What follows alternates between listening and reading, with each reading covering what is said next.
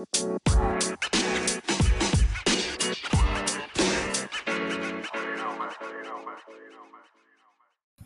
Hola, hola, mi gente bonita, ¿cómo están? Bienvenidos otro viernes más a este su café literario. Yo soy Leti Narciso y saben que como siempre, como cada viernes, les doy la más cordial bienvenida y les reitero que siempre es un gusto enorme estarnos escuchando otra semana más.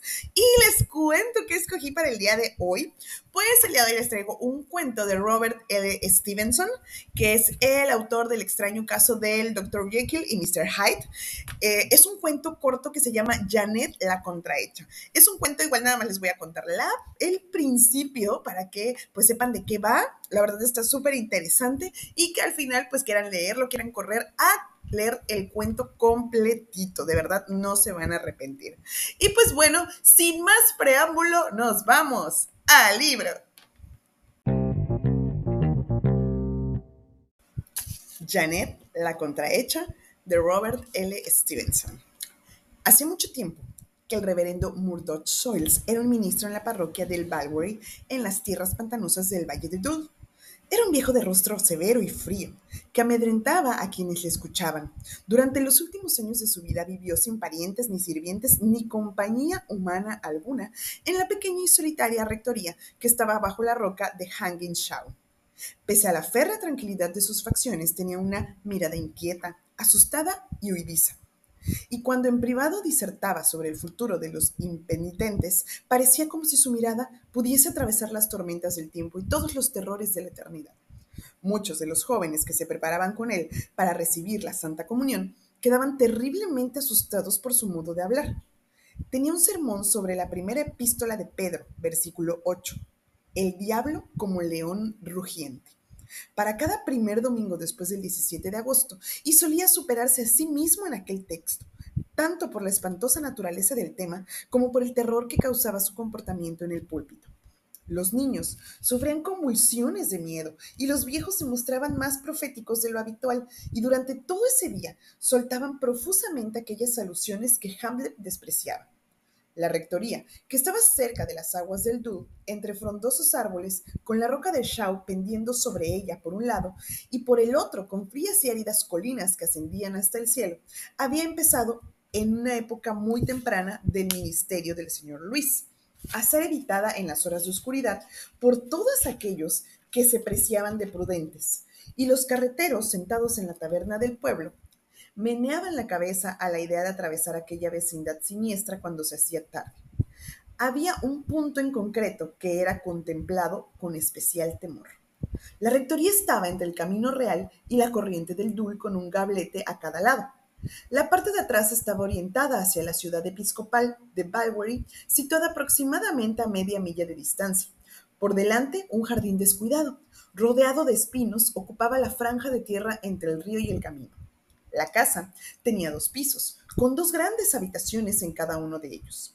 La salida no daba directamente al jardín, sino sobre un sendero o pasaje que salía por un lado al camino real y por el otro se perdía entre los altos sauces y abedules que bordeaban la corriente. Y esta era la parte de sendero con tan infame reputación entre los jóvenes feligreses de Balway. El ministro se paseaba a menudo por allí, después de oscurecer, de oscurecer, profiriendo a veces gemidos que entrecortaban sus plegarias. Y cuando estaba fuera de casa y la puerta de la rectoría cerrada, los colegiales más osados aventuraban con los corazones palpitantes a lanzarse a la carretera por aquel lugar legendario. Esa atmósfera de terror que rodeaba a un hombre de Dios de carácter y ortodoxia intechables era frecuente motivo de asombro y tema de indagación para los pocos forasteros que llegaban por casualidad o por negocios a esa zona desconocida y remota. Pero incluso muchos de los habitantes de la parroquia desconocían los extraños acontecimientos que habían marcado el primer año del ministerio del señor Luis. Y entre los que estaban mejor informados, algunos eran de carácter reservado y otros eludían aquel asunto. Solo de cuando en cuando alguno de los más viejos se armaba de valor después de su tercera jarra de cerveza y narraba las causas del extraño aspecto y la vida solitaria del ministro.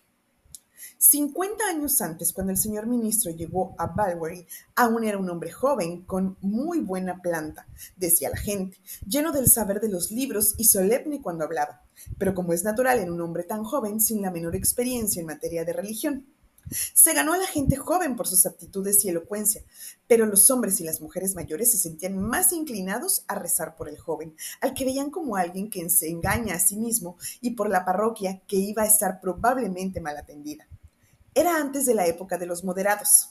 Al diablo con ellos. Pero las cosas malas son igual que las buenas. Unas y otras llegan poco a poco a pellizcos y había gente incluso entonces que decía que el Señor había dejado de la mano a los profesores y que los chicos que iban a estudiar con ellos hubieran hecho mucho mejor quedándose sentados en una tubera, como sus antepasados de la época de la persecución, con una Biblia bajo el brazo y el espíritu de la oración en el corazón. No había duda, de cualquier modo, de que el señor Soulis se había quedado demasiado tiempo en la universidad se preocupaba demasiado por demasiadas cosas ajenas a lo verdaderamente necesario. Se había traído cantidad de libros, más de los que se había visto nunca en esa rectoría, y suponían un trabajo duro para el recadero que los cargó, porque había tantos como para ahogar en ellos a todas las brujas del demonio entre aquí y Kilmarnock. Eran libros de teología, claro está, o al menos así, así, se decía, pero la gente seria era de la opinión de que poca utilidad podían tener tantísimos cuando la palabra de Dios bien podía caber en el rincón de un bolsillo de la chaqueta. Luego, se pasaba la mitad del día y de la noche, cosa que no era demasiado decente, escribiendo ni más ni menos. Al principio tenían miedo de que fuera a leer sus sermones y después se supo que él mismo estaba escribiendo un libro, cosa que desde luego no era adecuada para su edad y su experiencia. En todo caso, se le antojó conseguir una mujer mayor y decente para que cuidara la rectoría y le preparase la comida. Le recomendaron a una vieja llamada Janet McCloud y él se dejó convencer. Fueron muchos los que la aconsejaron en contra, porque Janet era más que sospechosa entre la mejor gente de Balbury. Mucho tiempo antes había tenido un hijo de un soldado de caballería. Hace quizá 30 años que no comulgaba y algunos niños la habían visto sola hablando entre dientes en el Kiss Lawn al anochecer. Y ese era un sitio infame y una situación extraña para una mujer temerosa de Dios. De todos modos, había sido el señor de estas tierras en persona el que primero le había hablado de Janet al ministro, y en aquel tiempo el ministro hubiera hecho, hecho cualquier cosa por complacer al señor. Cuando la gente le decía que Janet tenía trastos con el demonio, él lo achacaba a la superstición. Y cuando le remitían a la Biblia y a la bruja del Endor, él afirmaba obstinadamente que aquello era cosa de tiempos pasados y que afortunadamente el diablo estaba muy aquietado. Bueno, pues cuando se corrió la voz en el pueblo de que Janet iba a servir en casa del párroco, la gente se enfureció contra él y contra ella. Algunas buenas mujeres apresuraron a buscar a Janet ante su propia puerta y echarle en cara todo lo que sabían en su contra, desde lo del hijo del soldado hasta lo de las voces de las dos vacas de John Thompson. Ella no era mujer de muchas palabras, la gente normalmente le dejaba seguir con su camino y ella les dejaba en paz a ellos, sin decir ni buenos días ni buenas noches. Pero cuando empezaba a hablar, tenía una lengua como para dejar sordo al molinero. Se puso furiosa y no hubo ni un solo viejo chisme de Balwery que no se sacara a relucir contra alguien aquel día. Al final, las buenas mujeres se enfadaron y la agarraron, le arrancaron la falda y la arrastraron por el pueblo para tirarla al río y ver si no era una bruja, si flotaba o se. La vieja chillaba tanto que se le hubiera oído desde Shawn y luchaba contra como diez. Muchas fueron las mujeres que quedaron marcadas por ellas durante muchos días y justo en lo más fuerte de la pelea, ¿quién aparece sino el nuevo ministro? Mujeres, dijo, os exhorto en nombre de Dios a que la dejáis marchar. Janet corrió hacia el párroco, enloquecida de terror. Se agarró a él y le rogó por el amor de Cristo que le salvara de las comadres. Ellas por su parte le contaron al ministro todo lo que se sabía. Puede que algo más. Mujer, ¿es eso cierto? preguntó Janet. Como que el Señor me está viendo, respondió ella. Como que el Señor me creó. Ni una palabra. Aparte de lo del niño, he sido una mujer decente toda la vida. ¿Renunciarás entonces, dijo el señor Soulis, en nombre de Dios y ante mí, su digno ministro, al diablo y a sus obras? Pues bien, según parece, cuando le preguntó esto, ella hizo una mueca que asustó a todos los presentes y oyeron que los dientes le chirriaban unos contra otros. Pero no podía hacer otra cosa más que decidirse en un sentido u otro. Y Janet alzó la mano y renunció al diablo delante de todos. Y ahora, dijo el señor Soulis a las mujeres, a casa todas, y rogad a Dios por su perdón le ofreció el brazo Janet, pese que a ella iba vestida con poco más que la camisa, y la llevó pueblo arriba hasta la misma puerta de su casa como si fuese una señora. Las risas y los gritos de ella fueron un escándalo digno de ser oído. Hubo mucha gente respetable que aquella noche rezó más que de costumbre. Pero cuando llegó el día, había tanto miedo en Balbury que los niños se escondían y ni siquiera los hombres cruzaban las puertas de sus casas, porque allí estaba Janet, bajando por el pueblo. Janet o algo con su imagen, y nadie podía saberlo, con el cuello torcido y la cabeza ladeada, como el cadáver de un ahorcado, y con una mueca en la cara, como un muerto desenterrado. Poco a poco se acostumbraron e incluso le hicieron preguntas para saber qué era lo que iba mal. Pero desde aquel día en adelante Janet no pudo hablar como una mujer cristiana. Solamente balbuceaba y hacía rechinar los dientes como si fueran unas tijeras. Y desde aquel día no volvió a salir de su boca el nombre de Dios. De cuando en cuando trataba de pronunciarlo, pero no lo conseguía. Los que más sabían era lo que menos decían.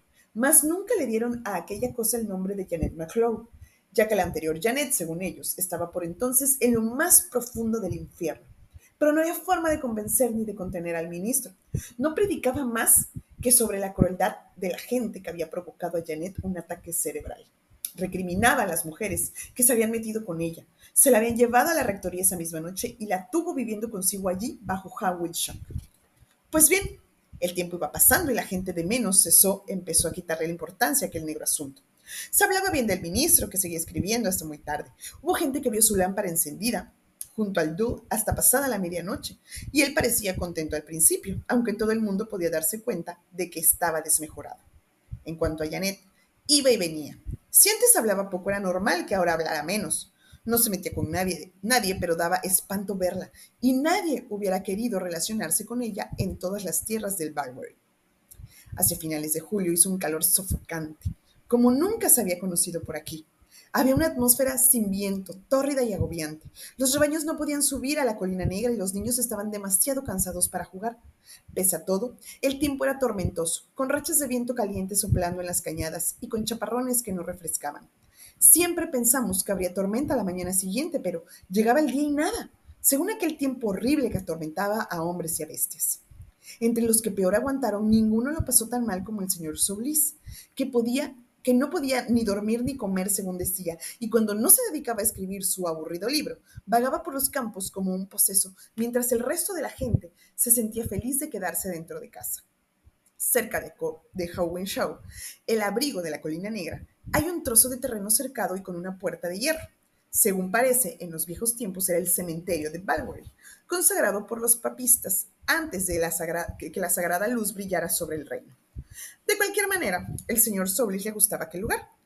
Allí iba a sentarse para meditar sus sermones, y lo cierto era que era un buen refugio y un rincón resguardado. Bueno, pues un día al llegar al extremo oeste de la colina negra vio primero dos y después cuatro y después siete cuervos volando en círculo sobre el viejo cementerio, volando bajo y pesadamente, y se graznaban unos a otros mientras volaban, el señor Soules vio claramente que algo fuera de lo corriente les había cambiado por completo su comportamiento habitual. No era hombre que se asustara fácilmente, por lo que siguió adelante en su camino. ¿Y qué se encontró sino un hombre, o la apariencia de un hombre, sentado ahí sobre una tumba? Era un hombre de gran estatura, negro como un demonio, y sus ojos eran muy extraños. El señor Soulis había oído hablar de los hombres negros muchísimas veces, pero había algo especialmente extraordinario en aquel hombre negro, algo que le intimidaba. A pesar del calor que tenía, sintió que una especie de escalofrío se le metía hasta la médula de los huesos. Sin embargo, tuvo ánimo para hablar y le dijo, Amigo, ¿es usted forastero en este lugar? El hombre negro no contestó. Se puso en pie y caminó inquietantemente hasta el otro extremo del recinto, pero sin dejar de mirar al ministro, y el ministro le miraba a él. Así hasta que al cabo de un minuto el hombre negro saltó el muro y corrió a ocultarse entre los árboles. El señor Luis, sin saber apenas cómo, corrió detrás de él, pero estaba muy cansado del paseo y por el tremendo calor. Y por mucho que corrió, solo pudo entrever al hombre entre los abedules, hasta que llegó al pie de la colina. Allí le vio una vez más, corriendo como un desenfrenado y saltando sobre la corriente del, del río Dul en dirección a la rectoría al señor Souls no le gustó en absoluto la idea de que ese terrible vagabundo anduviera por las tierras de la rectoría de Balbury y se puso a correr más a prisa. Empapado de sudor, saltó el riachuelo y corrió el sendero, pero no había ni rastro del endemoniado hombre negro. Salió al camino real, pero tampoco allí había nadie. Fue hasta el lado del jardín, pero nada encontró. Finalmente, algo asustado como es natural, abandonó la persecución y entró en la rectoría. Allí estaba Janet, ante sus ojos con el cuello torcido y nada contenta de verle. Desde entonces, el ministro ha recordado que, en el instante en que la vio, sintió otra vez aquel mortal escalofrío que había sentido con el hombre. Y hasta ahí les vamos a dejar, les voy a dejar gente bonita porque si les sigo contando más, ya les voy a arruinar el final y de verdad tienen que leerlo, tienen que disfrutarlo. Es un cuento súper cortito, de verdad se lo van a leer en 20 minutos, media hora y más porque no van a querer dejar de leer hasta saber qué pasó, qué fue lo que, lo que sucedió al final con el párroco, con Janet. Eh, también lo pueden encontrar como Janet la torcida, ¿eh? No sé por qué mi libro, yo tengo el libro en físico y sí dice Janet la contrahecha pero también es eh, el Janet la, Torcida, es el mismo, este, es el mismo libro. Entonces, si, si pueden buscarlo, de verdad no se van a arrepentir. Creo que es uno de los primeros libros de terror de Robert L. Stevenson y la verdad siempre, siempre nos deja eh, una satisfacción enorme eh, ese autor con sus cuentos, con sus relatos y no se van a arrepentir, se los juro. Ver qué pasó con Janet, qué pasó con el párroco y pues prácticamente este es uno de los relatos que empieza con el final y nos explica durante el libro por qué llegó a ser así este, este párroco. Así que bueno, mi gente bonita, espero que les haya gustado, que se hayan quedado con esa espinita de querer leerlo completo e ir a buscarlo. Espero que sí. Yo soy Leti Narciso. Este es su café literario. Nos escuchamos el próximo viernes. Acuérdense de pasarse por el Instagram. Regalen un follow, un like. Eh, café y un bajo literario B612. Los quiero mucho. Besitos. Disfruten este fin de semana. Bye.